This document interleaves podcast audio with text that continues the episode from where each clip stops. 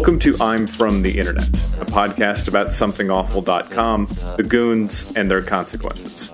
I'm Winslow Dumaine, a comedian and illustrator out of Chicago, and I'm sitting with Jay Brandstetter, an internet historian. How you doing, Jay? Oh, doing great. Glad to be here. I actually was just at a con. I was at GalaxyCon in Columbus, and so my whole weekend was filled to the brim with anime nerds and furries and uh, you know all the all the accoutrement that comes with going to a con. It wasn't great. Like I think I I do better at anime cons than comic cons, but I don't really know why because I do neither anime or comics. If anything, I'm I my stuff looks more like comic style, but I don't do either. So I don't know what it is. Yeah, that's cool. Did you have like a dealer's booth there, or were you just there like? This time I didn't get to do a dealer's booth because I think I just like was super late on uh on getting it. Dealers booths can be like super expensive, so I probably wouldn't have been able to swing it anyway. Usually if I'm doing a dealer's booth is 10, 10 foot by 10 foot.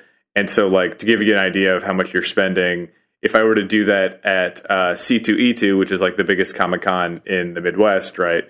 That's eighteen hundred around, like just under two grand for that Oh, for three days. And so I would split that with three other artists because I run a um, art collective called Comorbid. So I just like whoever I want to split a, a show with, I just add them to the thing. But I'm at a weird point in my career where like I have way too much to fill out one artist alley table, but I don't have enough to do an entire 10 by 10 by myself. And so like also like my profit margins are still pretty tight when it comes to all this. So like doubling my expenditures on these things can be like kind of hair raising.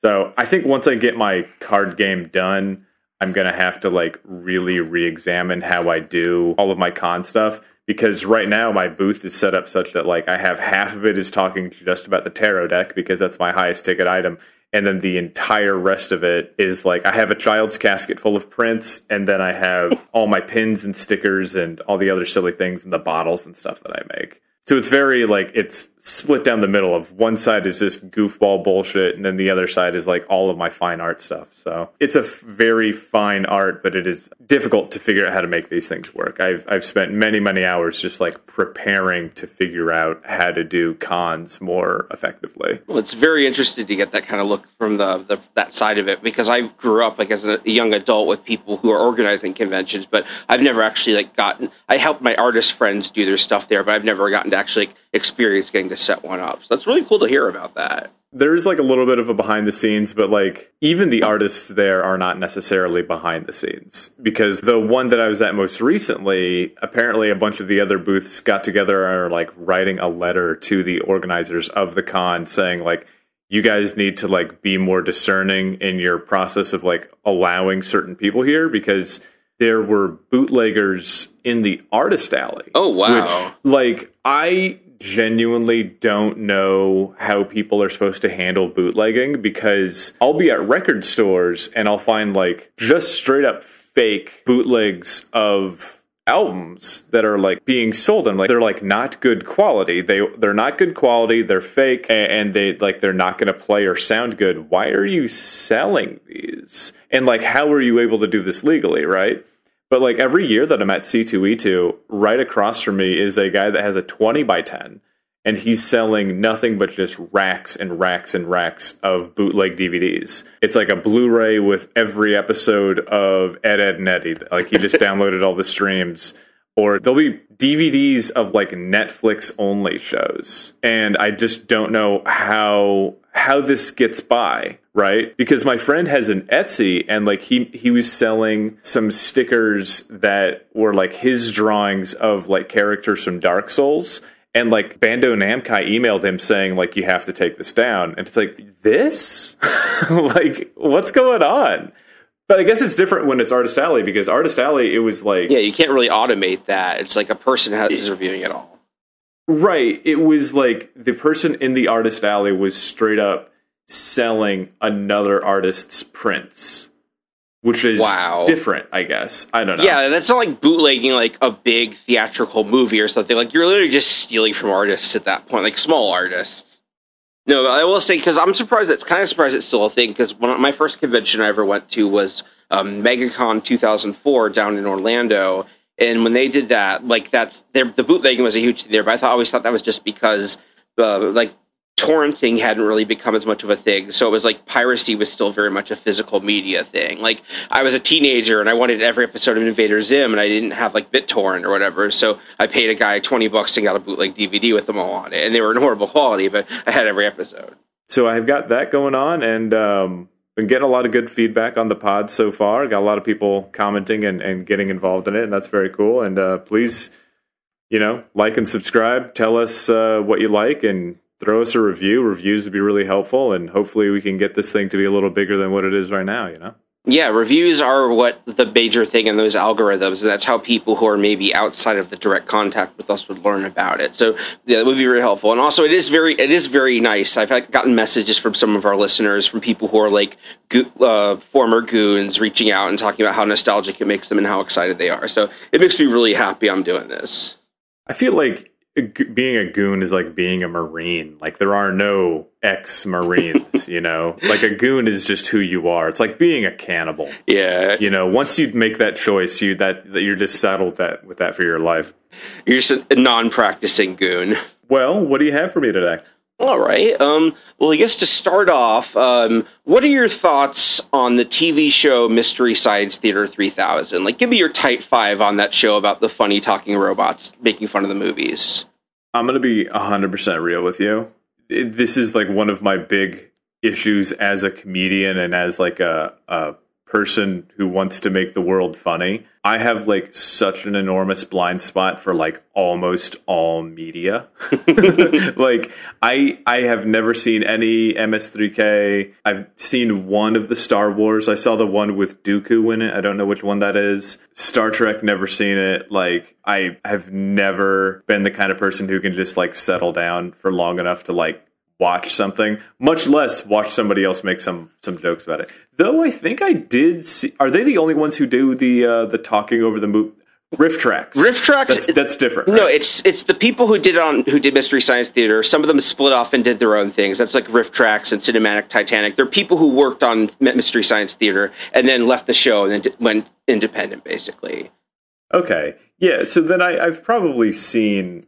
I think I, I over heard like a chunk of one at one point in time, but it's you know it's been it's been ages. Yeah. Why? Do you, is there something I should know? Well, it is about it is relevant to the story that I'm going to tell you today. And I guess for my side of it, it's I'm kind of the opposite, where I'm very much a pop culture nerd who kind of grew up consuming media and learning a lot about. But Mystery Science Theater 3000 is a huge blind spot for me. I think it's kind of more of a Gen Xer thing. Like when I was growing up, a lot of like older nerds that I kind of looked up to talked about it and idolized it. But by the time I got to that age, I had stuff of my own to watch. It's like I have YouTube. I don't need to watch people on TV do making fun of movies. I have like people my own age to do it. But I respect and appreciate what they were doing and kind of like how influential they were. How they, they they kind of like popularized the concept of riffing on a movie in that format. It is weird to like go back to old old humors because like my favorite thing in the world for like retro comedy is Firesign Theatre and that was like god when did they start? Like the 60s and 70s like they're super old and um, that was like the funniest thing in the in the world to me. You know when I whenever I try to play it for somebody else they're just like what is this like bizarro stoner old man comedy that you're playing for me? I'm like no this is this is what made me and my dad laugh on road trips. Like, what do you mean you don't like it? You know? uh, my, my dad would play Jeff Foxworthy tapes to me. So, oh yeah, that's a little different, right? Yeah. So the reason why I asked that is because relatively one of the most infamous episodes of the show is about a movie called Manos: The Hands of Fate. Have you ever? Okay. Do you have any familiar with that movie at all? I do not. Well, Manos: The Hands of Fate is considered one of the worst movies ever made. The story behind its production is like its own episode of The Dollop or something, I think. But basically, a guy who was a fertilizer salesman who had never worked in movies before, kind of like had a big head and was like, "I think I could make a movie." So he made this independent film with like local people. He shot it in Texas, and it is like just the movie itself is just very surreal and dreamlike and weird and it's just it it doesn't feel like a movie. It breaks so many of the rules of filmmaking in a way that is actually kind of hypnotic and interesting. So it's it's a very beloved bad movie And I'm a big fan of outsider art in general. that's so. a great way of thinking. It was shot in the '60s, so it's very much like this like weird '60s outsider art thing of like all these people just on this like like the movie is about a family that goes on vacation, and the house that they go to winds up having like a weird goat man and this devil man who has like a cloak with hands on it, and then they like do a weird thing with all these women dancing in, in uh, lingerie and everything. It's it's very surreal. Like you could like put it on with it muted and music playing over it, and it'd be like a really cool thing to have on the background at a party. Okay, when was it made? Here, I'll actually get the specific date just to be sure. In 1966, American no budget horror film by Harold P. Warren. He wrote, directed, produced, and starred in it. It was one of those types of movies. That makes me think of the time when I was in a, a, creative writing class and we were watching a trailer for a show or for a movie that was going to be called Worst Case Scenario, which looked dope. It was a Nazi zombie movie, but it had its own sense of humor and like the costumes were really incredible. And um, it won best trailer at a movie trailer competition. Like it was never supposed to be a full movie. They just made the trailer, right? Then I was like, yeah, I told my friend, I was like, yeah, but obviously they're not going to ever going to make it because they would need a lot more funding and they didn't get the funding. So, and he said, uh, what do you mean they're not going to be able to make it? How much could it cost? All you need to make a horror movie is just a guy in a mask. And I was like, oh man, that's not how any of this works. yeah, we're going to get to go over some of the details of that as part of this story.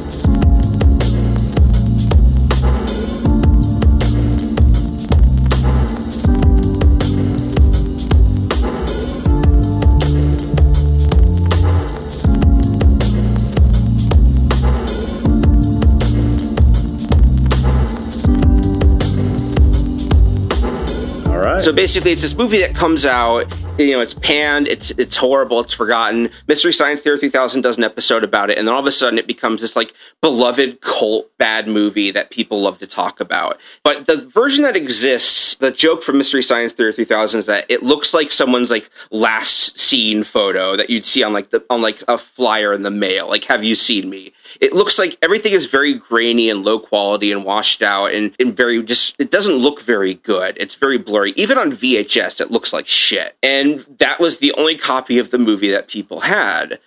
Until one day on November 22nd, 2011, in Cinema Discusso on Something Awful, a poster named Ben Solo, he uh, created a thread titled Why I'm Saving Manos the Hands of Fate.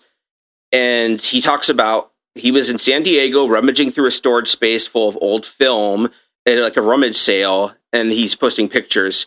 He found some film reels at this rummage sale, and if you want, we can read directly from his post here. I've been tipped off about an eBay auction that no one had bid on, probably because the freight was too high. It was boxes upon boxes of 16 millimeter and 35 millimeter film, titles that had been lapsed into public domain, all of which had belonged to the distributor called Emerson Films. Emerson's properties were familiar to anyone who had watched Mystery Science Theater 3000 back in the day, and had a few familiars that jumped out at me. Six copies of The Atomic Brain on 16mm, Hamlet on 16 and 35, two copies of Manos, The Hand of Fate, in 16mm. A piece of film history, I thought, only half sarcastically, not intending to do much about it. But the more I thought about it, the more I was wanting to get back to the 16 millimeter collecting, which is a hobby that can have an enjoyable social side to it. Who doesn't like to host a movie night and show actual film? I emailed the seller and made an offer on a small slice of the collection, about what you'd expect to pay for about two or three 16 millimeter prints, and offered to pick them up. I've decided I'd like to own the Atomic Brain and Manos, assuming they were in good enough shape. I got a reply the next day. You can have all the boxes. You can choose to eliminate some of them, so be it. We are moving to Florida on the 27th, and we don't want them to be part of the move. The following Sunday, I was driving back from San Diego with my car completely stuffed, with a bill of sale tucked into my dashboard. In Los Angeles, I knew I could flip and sell the prints I didn't want and more than break even.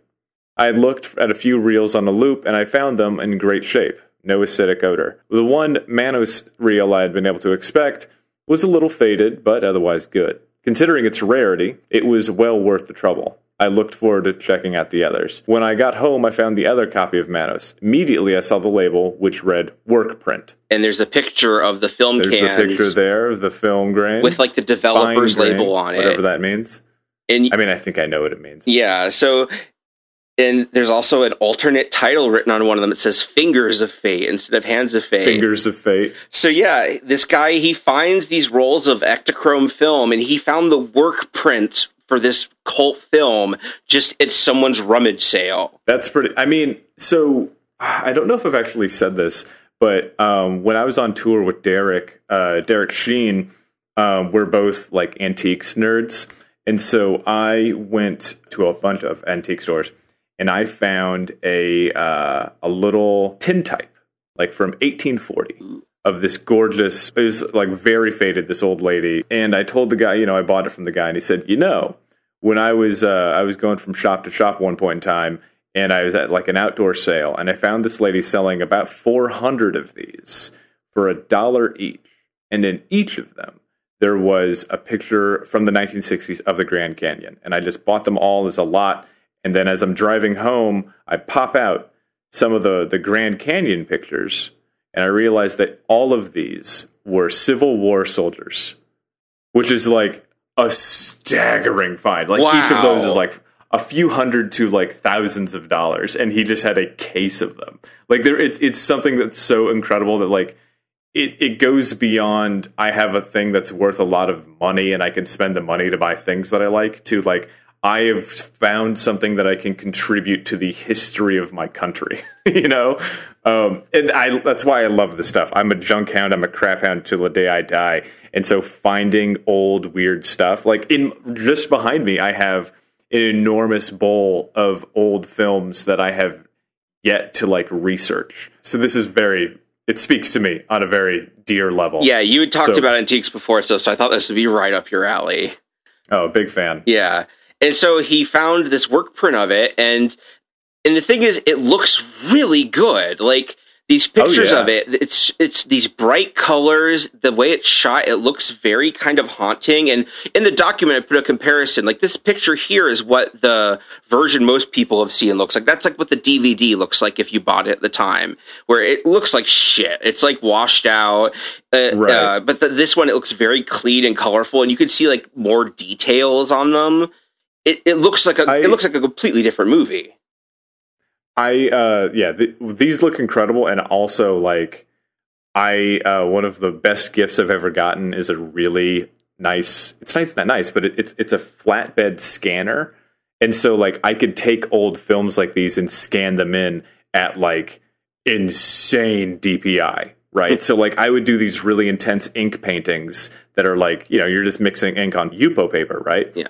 And then I would scan them in at like 2400 DPI and it would take all day and the file would just be staggeringly big. But like when you're shooting on film, you can zoom in on that essentially forever. When you're working with things like this, when it's actually like a properly developed film, you can get down to like the finest grain. It's it's just the most incredible stuff. Oh yeah, this is this is a, also going to be a nice episode for a listener to learn a little bit about like physical film because I came of Right. like I love film, so I know a little bit about physical film, but all the times I've actually worked with it has been digital. So this is kind of a neat little story about physical film and how it's a chemical process and how it's developed and preserved and things like that. uh, if this whets your interest, there's a YouTube channel called Technology Connections, and if you are a uh, very dry nerd like me, I love Technology It's Connections. just the best. Oh, he's he's the best. Yeah, he's he- so interesting. Yeah, his sensibilities are very similar to mine. Like he, he has some very Yeah, good photography ones as well. A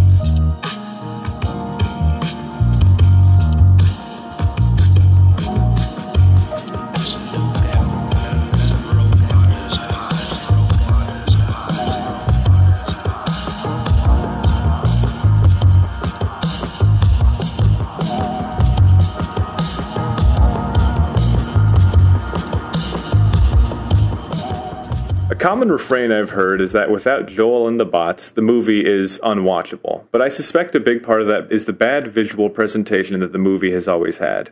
When you divest Manos of its grimy, unpleasant patina, you are left with an amateurish, weirdly edited small town horror film. But with a clearer view of the production, design, paintings, metalwork, and the stone sculptures by Tom Neyman, a local artist who had played the master, the off kilter handmade world the film presents, and the shaggy but poppy Ektachrome photography by Robert Guidry, 45 years later, Manos assumes a different identity as a fascinating bit of 1966 ephemera. And there's some more pictures here. Like the production of this movie was very interesting because like all the props and stuff were made by one of the actors. Like there's a painting of him I'm um, showing you here that was painted by one of them. And there's just all this really all the costuming and the artwork. It is it is it's outsider art is a great way to describe it. It is such an interesting film. It is. I love this stuff so much. Like have you ever seen Begotten?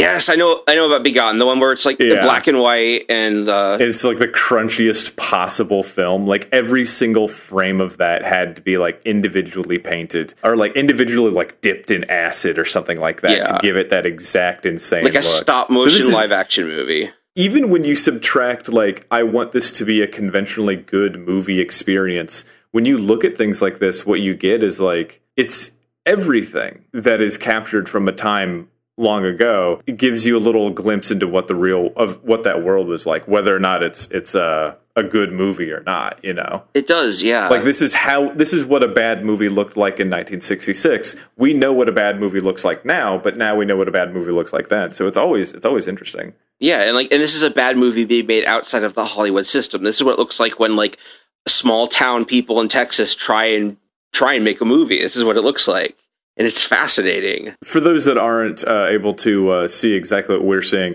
these are just individual frames of a film uh, of like a 1960s woman with her done up hair and uh, a kind of loud looking dress that she looks like she's being chastised by a very grubby man uh, wearing a suit coat and he's got some sort of bucket hat on and you know he's got a pretty shitty beard. That's torgo. He's great torgo one of the things you're going to learn is that this movie is in the public domain. So technically, if you ever wanted to do anything with Manos or do our own commentary or anything on it, you can get a public domain print of this movie and just go ham with it. That's actually a part of the story too. So you have that to look forward to as well. This involves the public domain and copyright law. So already this is going to be kind of building up. This is going to be about a lot of stuff.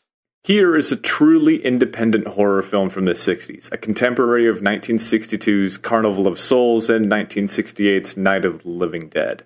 The main difference being, of course, that those movies came from career filmmakers Herk Harvey and George Romero, who had already made commercials and industrials and knew how a set should be run. Hal Warren, director of Manos, did not have that sort of experience, and the deck was truly stacked against him. Although he had not yet infamously sold fertilizer, that would come later, he was a good salesman and he was able to rustle up a reported budget of $19,000, $132,000 in today's money, to get his script made. His cast and crew worked for a percentage that never materialized. So yeah, this was like this this was a bunch of amateurs basically. These were local like theater actors that he got, and everyone was just doing this with the promise that if it made any money, they'd split it up amongst themselves. And it didn't because it was an infamous flop. And also another thing to point out in this picture here is that little girl is she's going to show up later because this was shot in the 60s. So by the time this is all happening in 2011, she's like an she's like a, an older woman now. So she's hmm. still around. Another thing to keep in mind for later. Interesting. If you yourself have ever been involved in an independent movie, Manos becomes somewhat poignant as you see evidence of the problems that have arisen and have been worked around or willfully ignored. Actors dropping in and out of production, a broken leg that stranded two in a car for their entire screen time. Oh, okay. Yeah, somebody broke their leg and they were stuck in a car. Yeah, this is these two characters. They, they're all they're seen is in a car because one of them broke their leg and they couldn't actually like walk around and do the stuff they were supposed to. This is where you get to the point where it's like the David Lynch stuff where he's like replacing characters in a movie. I think he did that in like Blue Velvet or whatever. And then, but the exact same thing happens in The Room, which is like, are you doing this because you are a far thinking, you know, film and art genius, or are you doing this because you are a lunatic that is in over your head? You know? There is so, a Lynchian quality to this movie. Like if, yeah. if it had like an, that sort of intense soundscape, this could be like an Eraserhead or something. Yeah, if I if I was just slightly less a desperate social butterfly, I feel like I could pull off the Henry Darger outsider artist thing, but I don't know that I could do that at this point. My life is too public to try to pull off like the lonely weirdo making something in the dark a lack of reliable electricity, which creates a murky, crudely lit effect at night and forces the photographer to spring wind the camera when the motor couldn't be powered. That's another thing about this movie's production. The camera that they use, it's it actually is spring wound, so they could only shoot 32 seconds at a time when it was spring wound. If it was plugged into it, uh, if it was hooked up to electricity, they could film as long as they wanted. But in spring wound, they can only do 32 seconds. So all the shots are 32 seconds or less, aside from a few. Again, just working in these incredible limitations. So I. I know I, I, in my heart of hearts, I want this to be a comedy podcast, right? However, I just find so many things interesting and I also find them funny. And so if we were to do a more serious subject, I would be doing nothing but like making jokes about it. But because this is kind of like a goofy thing about a movie that failed, all I can do is just talk about how interesting it is because these pictures are very cool. Like it's this young girl in a uh, kind of a boxy dress. She's got clean white socks on. She's wearing sandals. It's a very dark place. She looks like she's standing on like a dirty floor, and there's like a concrete wall just behind her, but it's all faded to black. And just further behind her, uh, to the to the left of the frame, there is a better lit concrete wall that's very dirty. So it kind of implies that she is somewhere in an underground location, but the girl is holding on to a leash that is connected to a dog, looks like a Doberman pinscher. The whole frame is so dark that the dog is completely black and fades entirely into the background, which gives it the impression that she is holding on to a leash of like to an animal created of just darkness. And that's just a cool shot. Yeah. That's just a really interesting looking thing. I mean, you can see the dog's legs coming out of the dark, but like it's still like the implication of this is is just so interesting and eerie. Yeah, like between the writing and the pictures that he picked, you could tell Ben Solo, this is someone who is both very passionate about film and also is like very knowledgeable about like he knew which ones to post. He knew what looked cool he knew what to post mm-hmm. to be mm-hmm. like this is something worth preserving and saving and really i'm gonna i'm gonna tell you up front this whole thing is basically about how this this poster ben solo what a mensch he is how cool he is and like how much stuff he did in spite of all the crap he had to go through to do it so right from the beginning this guy rolls i'm just telling you up front animals that were unwisely written into the movie and refused to cooperate which is the caption in the last one is another odd kind of mussy haired, looks like a young girl clutching onto an animal in the back of a, a, convertible. It's all very relatable stuff. And because this is a movie where the artifices of filmmaking are constantly crumbling and being rebuilt a little shakier every time, it holds a certain fascination to film buffs that place it above worse and more boring films, which there are no shortage of then or now. Simply put, it's memorable. And if you've seen it, you'll remember Torgo and the Master. You'll remember the interminable driving that opens the movie, and the weird squabbling of the wives, and the loungy soundtrack, and the unconvincing dubbing, the Scorpio Rising esque invocation of Manos, the god of primordial darkness. All of this in a film that's 70 minutes and change. Uh, yeah, no, it kind of gives me like a, it, it almost looks a little Russian because it, it looks, it kind of just reminds me of some of like the, just some of the scenes I've seen from like the photography of at least like the Ukraine and stuff like that, and, and like early Russian films. Then again, you, you really get to know a film through how it moves rather than just the stills. But yeah. So rather than have Manos fade away as a footnote, only with a cruddy video transfer to remember it by, I resolved to make it a personal project to restore it. I've put up a simple website to share my project with friends, manosinhd.com, and recently made it public. The very idea of seeing Manos on Blu ray started off as a joke, but now has become something more real and, in a way, natural. Making a living as a cameraman, I've become familiar with the post production and the steps necessary to properly remaster Manos. The scans you see were made by me on a simple desktop scanner so I could share better the potential of this work print. A professional motion picture film scan will look even better with far more dynamic range. The spare 16mm print will be used as a source of audio and as a reference to the movie as it was originally edited. The work print has undergone a professional cleaning and has been properly stored. And after I secure funds, it will be captured in 2K to DPX files and given a touch of digital scratch removal with the PFC Clean Suite. All the while, I will be taking pains to reserve the original grain structure of the Ektachrome film, which of that era was quite prominent. In addition to making a digital restoration of Manos in sufficient quality to produce a new print or digital projection files, I will be creating a limited run Blu ray and making the restoration available for repertory screenings. While I have no illusion that this film is anything but a niche market, I feel that if I don't restore it, no one else will. Yeah, I, I, I is that a thing that you can do? Just take a a, a known public domain thing and just put it on a Blu-ray and just sell it? That is a thing, yeah. Like a lot of those like dollar store DVDs that you'll see are public domain cartoons or movies that they just slap on a DVD and sell. And what they'll do is maybe they'll have like a new title sequence on it or like a new interstitial title or something, and that's what they have the copyright on, so they can sell it. But the actual movie is public domain. Interesting. Like if you ever grew up with like a VHS tape that was like three hours of classic cartoons from like the twenties or something. Oh yeah, yeah, that's yeah. what that was. Okay. That was them yeah, selling. You, you can get those DVDs. stuff.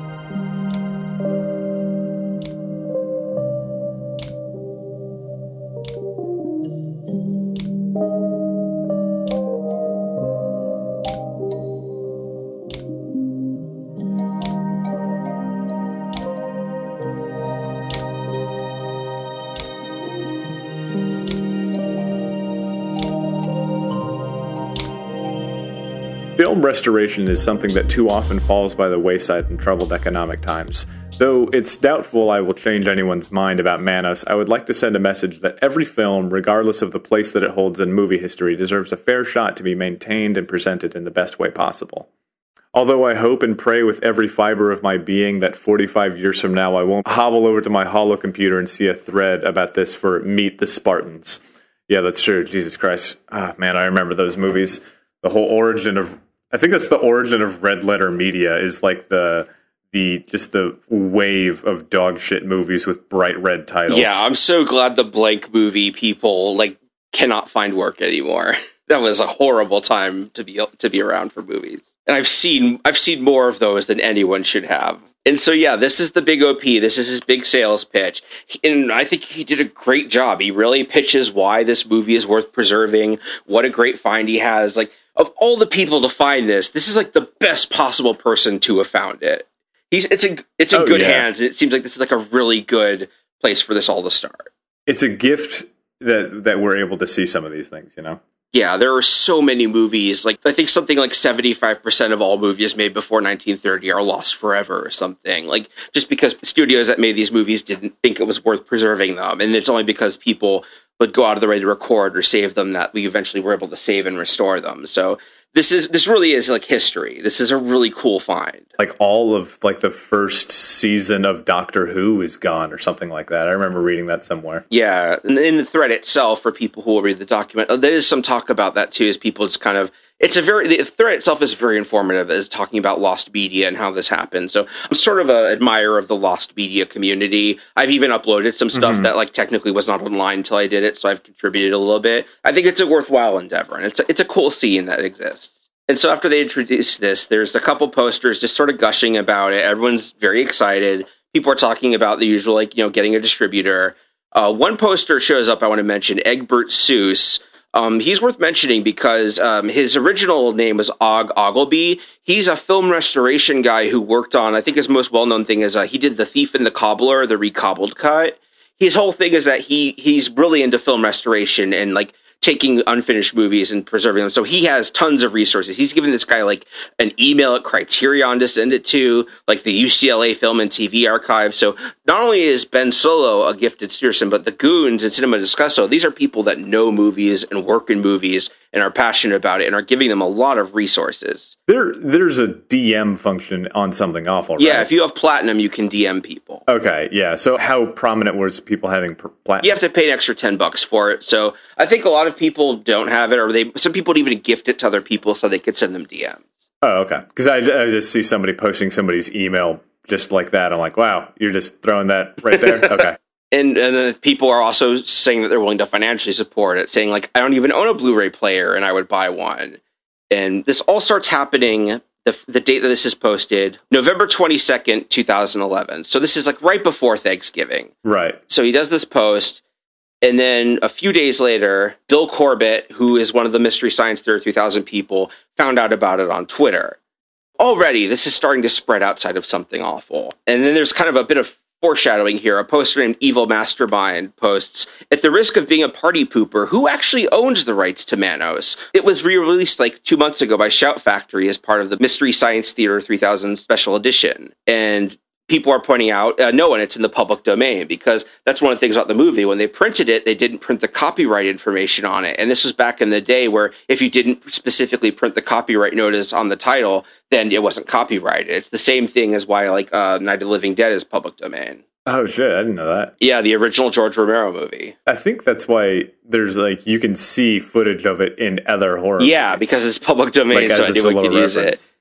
And sort of Yeah. an equal bit of like recursiveness was from one of their Photoshop threads. Somebody made like a Criterion cover of Manos: The Hands of Fate, and people are suggesting, "Hey, maybe we could actually use this as the cover," which is cute. But but Ben Solo, he's funny. talking, uh, he's following up on it, and he's talking about developing um, what he's doing. And there we go. He's, he he comments on the copyright question here. If you could read the highlighted part there. The big question mark for me, and something I will be consulting with more experienced people to answer, is whether the restoration of the work print will be sufficient to earn a copyright as a work in its own right. Uh, yeah, I mean, I have a pretty broad view of what is and is not art, or what is and what is not original. Um, but yeah, I think that you could argue that if you make substantial enough changes to the original, straight up, just the result of the film on the camera, you could argue that that is like a new work. Like editors are, are so incredibly powerful. Like they can they can change the nature of an entire movie. the movie itself might be public domain, but if you re-edit it, then your edit of it could be a copyrighted work, or in this case, the restoration would be. It really kind of gets into the neat thing of like how you can own a work and how many different ways it can be owned. It's it's very complicated, and that's why there's just so much nuance in this, and why there are so many different legal issues with it. So, but they're trying to figure this out, and he so he's giving his estimates for this project, how long it should take. If you could read the highlighted bit there. It's looking like a six month job from start to finish, unless something crazy happens. So a six month job, and that's his original estimate. Just remember that. Okay, now that you've highlighted that, that tells me that this is going to be a absolute disaster. Yeah. so here we are. So now the next day, November twenty third, uh, they get featured on Badass Digest. The next day, Cinematic Titanic, which is something that some of the Mystery Science Theater 3000 people work on, they know about it. So uh, those people are all tweeting about it. It's funny that if you really want to get the attention of somebody who's like much bigger than you, you have to like really work through all of their friends before you can get their attention. Like if I wanted to get the attention of like a bigger artist, I have to figure out where that artist gets their news uh, about art and then like try to work my way into like into their view. You know what I mean? So it, it is funny that they're having to like work their way up. Yeah, that, that is a very interesting thought experiment. Like, if I had something like this, how would I get this to the people who needed to know about it? Like, I think I think the best version of that is imagining like if I needed to tell something to the president of the United States, how would I get that message to them?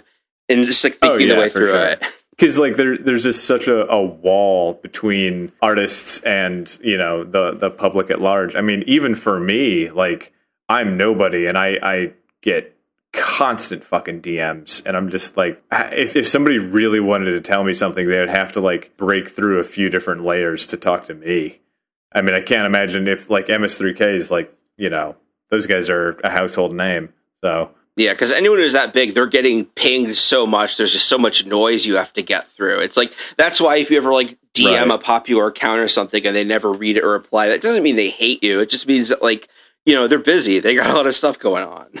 And so people are trying to, you know, people are trying to help out. They're making vectors of like the title. It makes the front page of Reddit.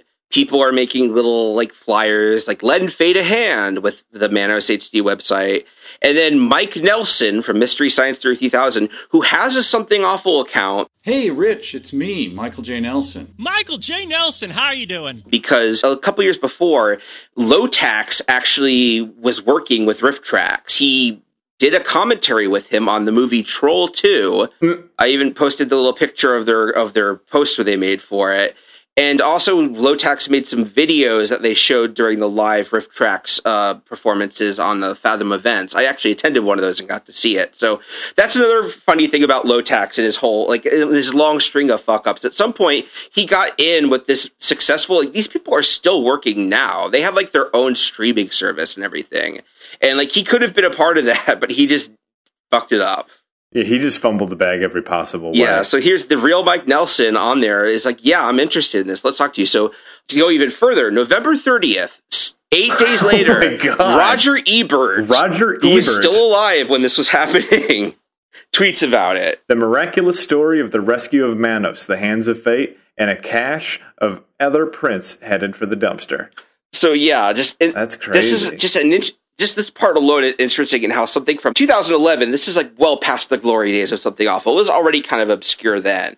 Taking this this obscure form to all the way up to like the most well known person in film criticism in the span of eight days. It's just neat seeing that That's seeing wild. it leapfrogging there. Yeah, that it's just yeah. I mean, I, I guess it's a pretty easy way to blow up is if you find a missing thing that every not. I guess nobody was really looking for it, but like you know, finding finding a second angle of like a, a very important film would be would be a way to blow it all up. So Yeah, so he has this. He has all this positive attention. Everything looks like it should be great and smooth sailing. But then, uh, Satellite News, which is Mystery Science Theater 3000's uh, like sort of news site, starts. There's a, a story about another Manos project that's happening at this time, where a guy is making a sequel to Manos: The Hands of Fate, and they started filming it already. And people are starting to notice, wait, there's another Manos project happening. Are you guys in competition? Is something going on? And I've uh, I posted some pictures of the guy talking about this movie. It looks really bad. Like it has like wrestlers in it as like the main actors, like from MMA. There's like all these pop culture references. It looks like somebody who's like trying to make like a wackety schmackety bad on purpose movie that isn't funny bad. It just sucks. Like there's so many movies like this. Yeah, I I'm gonna go out and offend a lot of nerds in the world of like movies, but like I cannot get behind bad on purpose movies. Like it's so so boring to me to watch a movie that is like when when the whole conceit of the movie is like uh, get a load of this. We acted like we knew how to make a movie. It's like oh, this is just wasting everyone's time. Why make something bad when you can make something good? Yeah, like the thing that makes bad movies good and fun and interesting is that they're the people who make them are genuinely passionate about them and they're like an interesting window into their minds and everything. Something like that where it's just like, oh, look how bad this is. Can you believe we're being this shitty? You're just wasting our time. And yeah, so Ben Solo is in touch with the people from Mystery Science Theater 3000. And then the guy who's doing the Manos sequel, he makes a comment on the satellite news. And I think I'll read his so my voice can be like the opposite of yours for Ben Solo. So he says, The gentleman who owns the print and I have spoken at length. Barring any contract bogdowns, I am planning on funding his restoration. I have legal possession of the originals, all of them. I had the idea to restore Manos in HD two years ago, so I was like, WTF. So right in the beginning, he's inserting himself into this. He's like, actually, I'm going to pay for this. And one of his big things is that one of the actors in the movie who is departed, his son was acting in the sequel. So he, he his big thing is that he has a connection to the real actors. And he says the guy's son is quote tired of everyone raping his dad's creation though it was his own fault for not copywriting the film so this guy comes off immediately super unlikable as just like a huge asshole Jesus Christ. I plan on releasing a special edition of Manos with new footage, sound design, voice acting, edit, soundtrack, all from ideas from Hal Warren himself, who is the son of that actor. I am sharing all of my profits with original cast members and, in some cases, their families.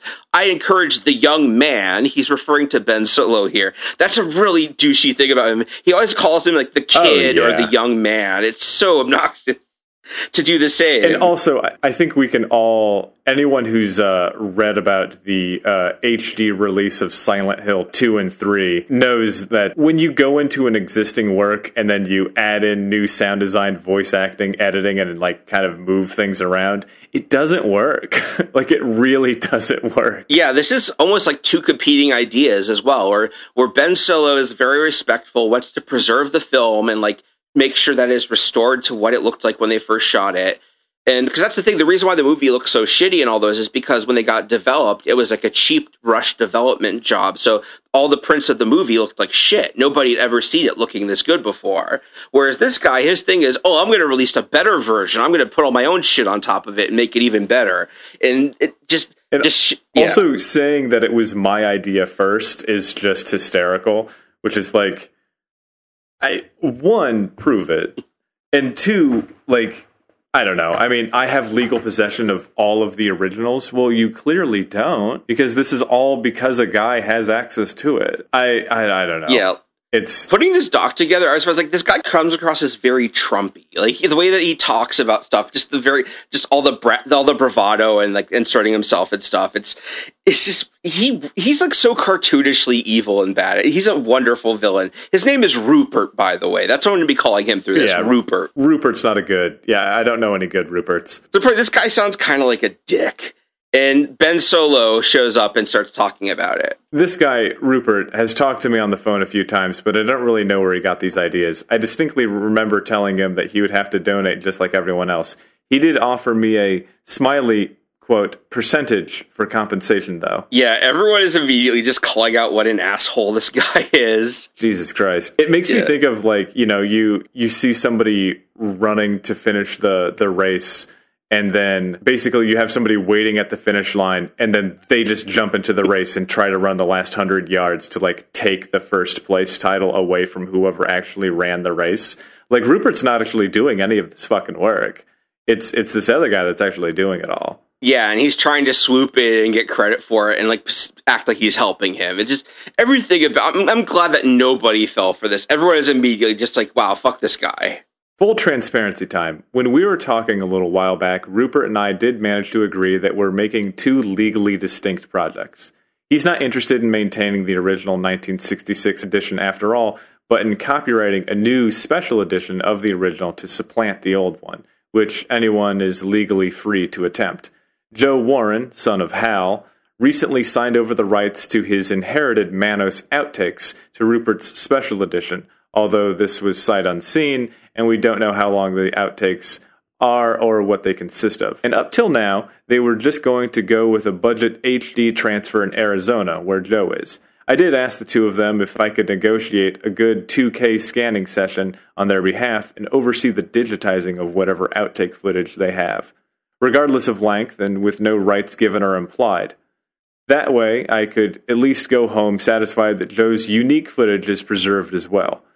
But if he didn't bite, I'd have no choice but to drop the idea and end what little association we'd had up until this point. Yes. So Ben is going above and beyond. Like I would want nothing to do with this guy if I was in his position. But he's like, look, this guy has original footage. I want to at least make sure that it's restored and preserved properly, even if it's just for his benefit. I'm willing to work with him. So again, just Ben. He's he's such a good guy in this at every step. You know, I have uh, I have some experience with this in comedy of being like really passionate about a project, really getting into it, like a big leap forward in terms of a comedy career, and then somebody else from out of nowhere just swoops in and goes, "Actually, I wouldn't benefit from that, so that's not going to happen," and they shut the whole thing down. And it's like you had nothing to do with it in the fucking first place. Like, what is this? Yeah, this is just this is just a good window into all these personalities in the world of filmmaking, even in something as niche as this. There's more BS from Rupert. He shows up, so I'm going to read Rupert's stuff here. He's like, "Well, time will tell if Manos HD guy and I find common ground to work together. I feel we recently had a good chat where both sides were understood. I will retract my statement about funding his restoration, as he just informed me that he will fund it himself via donations." We are we, we also still disagree about the subject of helping the families of the Manos survivors. But then again, I have been told by everyone I work with that I am crazy for doing so. I just want to say, referring to, to them as survivors is very funny. Survivors is so fucking weird. I mean, like technically in in an obituary, it says like you are survived by blank, you know. But like, yeah, phrasing it like that, Ma- like the- Manos the survivor children sounds like something that would be on like a daytime television ad from some Manos from some, from some lawyer that's like, if you're a Manos survivor, call 888 522 to get representation. This should by no means demonize Manos HD guys. If he chooses not to cut in the Manos survivors, etc., he plans on using any profits he makes to perpetuate the restoration process back to filming and archiving. This is noble, but at the end of the day, I just feel sharing the wealth is the way I prefer to go. Karma and whatnot. Just, God, he's such a douche.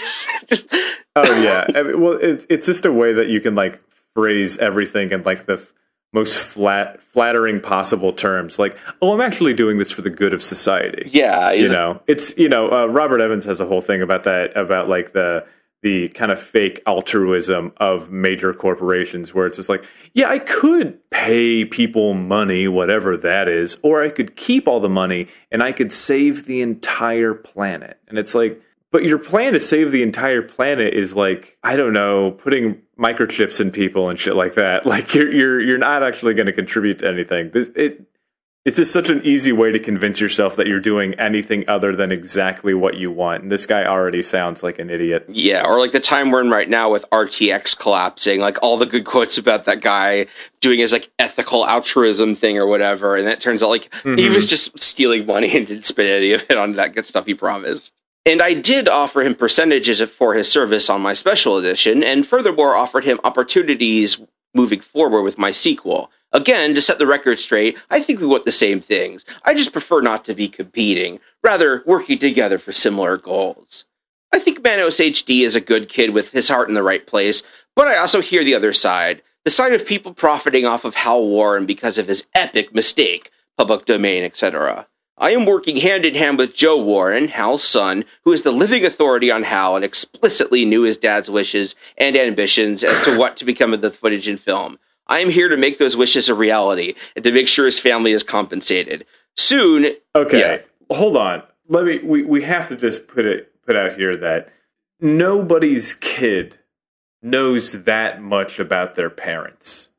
Like I know a lot about my dad, but to know his explicit wishes, unless I mean, was the kid actually involved in this in the production of the original Manos? he probably wasn't even born when this happened. He probably yeah, exactly. So like I, don't- I mean it's kind of the same thing with like with like didn't Tolkien's kid write like finish off some of his work or something? Yeah, or, or, or like uh, it- Brian Herbert's son, the guy who wrote Dune. He wrote some of the later Dune right, sequels. yeah, that might be what I'm thinking. Which is just like I I wasn't we we're not we're not the same fucking people. How would I know? You know? Yeah, and this is such a thing in the entertainment world. Like to do a recent one, um, Hbomberguy, who is an amazing YouTuber and also Oh, and also yeah. is in my Discord group, which I still cannot get over. It's it's I'm still star star dazzled about it. But he did a video recently about the oof sound in mine in, um, in Roblox Uh-huh. and the ownership of it. And this is actually kind of an interesting parallel to all that. Now that I'm thinking about it, but it kind of ties into that as well. The whole um, the whole this this person taking credit for everything. It's it's funny that like I can perfectly imagine if me and my brother inherit my mom's house, right? And then we find out that it's actually a historic building and it's super crazy valuable, like hundreds of millions of dollars somehow, you know. It would like likely put a lot of strain on our relationship, right? And so, but when you when you pull that back and you think like, what is the littlest, most insignificant thing that would rip you apart from your morality? And it's just amazing that like people can be made into such dick. I mean, maybe this this guy was a dick all the way through. It kind of sounds like he was, but like he is fighting tooth and nail and being so fucking smarmy over like a bad movie. You know, yes, it's a piece of history, sure, but like this dude just radiates such wildly dickish behavior. Yeah, yeah, no, it's it's so over the top. Like this guy is like Billy Mitchell levels of villainy. Oh god, yeah. There needs to be like a Wikipedia just for like those kinds of psychos. like the villains wiki, but for real life. Soon you will hear from Joe himself. Also, he he misspelled here. He used the wrong form of it. As he will be the voice of the Special Edition project. Joe is an awesome guy and a former MLB baseball player. I think Manos HD guy can be great service to our cause. So, for the record, I hope he joins our team. Either way, looks like all of you are in a win-win scenario regardless of how the factions choose to move forward. Okay, gotta go to El Paso and beyond. Rupert. Yeah, Rupert is just every time he every time he shows up, it's just yeah. Calling him the Manos HD guy instead of call, like he could call him Ben. And so now here we are, and it's December, and Ben Solo is at the Pickford Center for Motion Picture Study. Like he is going out and doing stuff, and like he's wining and dining, hustling, bustling. He's budgeting a fundraiser. He's talking to people that do restoration someone who has the same scanner that the Criterion Collection uses for their film scans is going to be doing it. And he's showing some of his scan Oh, demos. wow. Like there's one, the one from Mystery Science Theater 3000, and then on the bottom, it's night and day. Oh, that's crazy. Yeah, because the, the the one for Mystery Science Theater is like completely washed out. Like the blacks are kind of like a muddy brown. You don't even get some of the uh, color. There's no blues in it. It's like when they developed it, there's Yeah. no blue. Yeah, it it look it, you know. I guess it's funny. Like you'd have to really go out of your way to make a movie look that bad um, on purpose. And so when you see what it really looks like, you get like a it's a very different scene. It also carries very different emotions because uh, you actually can see the character's eyes and like more of the musculature of his face and stuff like that. That's interesting. Yeah, the guy who plays the master, like he has an interesting face and he has like a good creepy sca- stare. Like he is an interesting presence in the film. hmm And so yeah, so now December 12th, it's on NPR. They interview him and they talk about restoring it. This is continuing to blow up. We get the detail that Rupert is planning to redo the entire soundtrack for the movie with his own music. So again, just more egotism from Rupert. Power Man Five Thousand the whole way through. Kung Fu Radio. just the entire Tony Hawk soundtrack. So he launches a Kickstarter for Manos the Restoration. The goal was ten thousand. He gets forty eight thousand dollars with eight hundred eighteen backers. Mm-hmm. Everyone is into this project. It is going beyond expectations. Super successful. There's a link to the Kickstarter in the doc if you want to check it out. In Fangoria, so now we're up in January of 2012. Fangoria does an article about the Manos sequel and they interview Rupert again. We have some more fun Rupert stuff here. We, the people who represent the original cast in all things Manos, have been working on the HD restoration for over 14 months, he says. Recently, some kid who found a print of Manos at an auction is trying to cash in with the same idea. Myself and Joe Warren do not acknowledge, recognize, or approve of what this kid is doing. In the end, we just ask that the fans hold on to their money and wait for our version. It will include tons of never before seen footage, plenty of extras, cast and crew commentary, interviews, plus surprises. And the proceeds will go back to Joe Warren and the Manos faithful. So he's not only he's, he's actively trying to fuck them over now. It, this is like so crazy, like how aggressive he is. So, do we know more about Rupert? Because he's talking like rich guy, like he's talking like he's got a lot of money, and like I I, I know a lot of egomaniacs that don't have a lot a fucking dollar to their name, but like he definitely talks like someone who's always gotten what he wanted. Yeah, like we're, we're gonna have some more developments with him as we go along, but I don't really know too much about him. One thing I'll say is Rupert isn't his real name. I, I I didn't include his real name in this. People dug it up, but like even though this guy sucks, I don't want to you know I don't want to dox him. So um, Right. but yeah, so th- yeah, this guy. I mean, and if if his name is like Leslie, you do have to tell me this is a comedy podcast. No, unfortunately, no. It's not really an embarrassing name or anything. It's just something like Steve. But uh, Well, what what did they? Why did he change it's it? just his stage name. Like he, I guess he thought Rupert sounded cool. I think he's a guy who wants to be called Rupert. It's so funny because people ask me, I'll be like, "Hi, I'm Winslow Dumaine," and they'll be like, "All right, but what's your real name?" I'm like, "Man, Winslow is not that crazy of a name, but Yeah, no, that I mean, it's the mouse from CatDog. Everyone knows Winslow. yeah, exactly." And here we go. There's some here's some stuff from Ben So. If you want to read the highlighted bit, this is a very fun detail about who Rupert is. The score will be written by Rupert, who does incidental music for reality TV shows for a living. His credits include Keeping Up with the Kardashians. If I had accepted Rupert's original proposal, my restoration would be included on the disc as an extra feature. So he's a reality TV guy. So that that explains a lot. right. Like he has he has like rich fail son energy, but also that he works in reality TV. So it's like, of course, you know the t- the shows that are all about like bringing out the worst in people would attract someone like this. Absolutely. And also, so his whole thing is that he's trying to like sweep this up under his production and have them just be this, them be relegated to an extra on his project. And of course, Ben Solo is not going to do that because he's he's too smart for that. So this is the first more more scans. This is the first 2K scan he got, and we've seen the picture earlier. So again, this looks incredible. This looks fantastic. Yeah. And this actress, like, she went on to be have like a successful modeling career. I think she was like Miss El Paso Oh, or yeah, something. And you can tell she's very pretty. And also, she has like a very haunting stare. Mm-hmm. And again, just for comparison, what it used to look like. Oh wow. Yeah. The MST3K just looks all. It's like when, when you were a kid and you had to make like a document look old for history class. You rubbed like a tea bag all over it. It's like they did that to the movie.